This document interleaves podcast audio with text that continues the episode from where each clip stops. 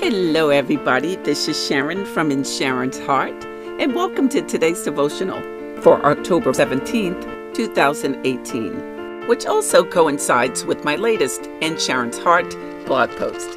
The devotionals are to increase your faith and confidence because at one time I didn't have either, and I want to encourage others that the Lord God will work in our lives when we have a relationship with Him.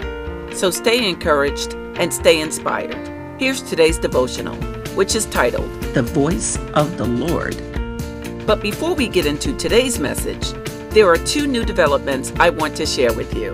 The first is my free FaithWorks webinar I created for those who may need help with their self-confidence, self-esteem, self-image, and faith. As some of you know, a few years back, I struggled with my confidence and my faith, so I created the webinar to help others. You can click on the link in the show notes to access the FaithWorks webinar. It will really bless you. The next is Anchor now has a way for you to support the In Sharon's Heart Daily Devotional Podcast. To support, you can click the support button on the podcast profile page. Okay, let's get started with today's devotional, which again is titled, The Voice of the Lord. Do you know there's power in the name of Jesus? And do you know you can tap into that power at any time? It's about knowing the voice of the Lord, for He speaks in so many ways. To help illustrate the power of the voice of the Lord, I'm going to read the poetic Psalm twenty-nine, verses three through nine, which says, The voice of the Lord is over the waters. The God of glory thunders. The Lord thunders over the mighty waters. The voice of the Lord is powerful. The voice of the Lord is majestic. The voice of the Lord breaks the cedars. The Lord breaks in pieces the cedars of Lebanon. He makes Lebanon leap like a calf, Syrian like a young wild ox. The voice of the Lord strikes with flashes of lightning.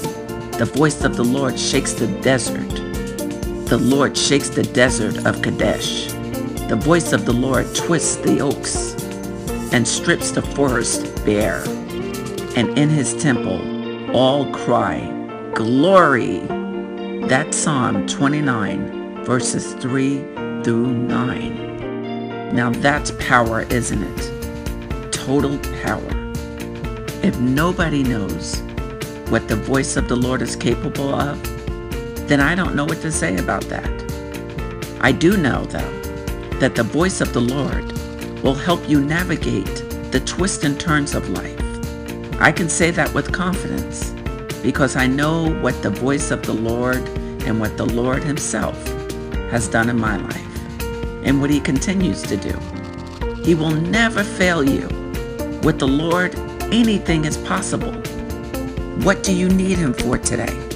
You can tap into His power right now if you like. Just call on Him and He will answer you.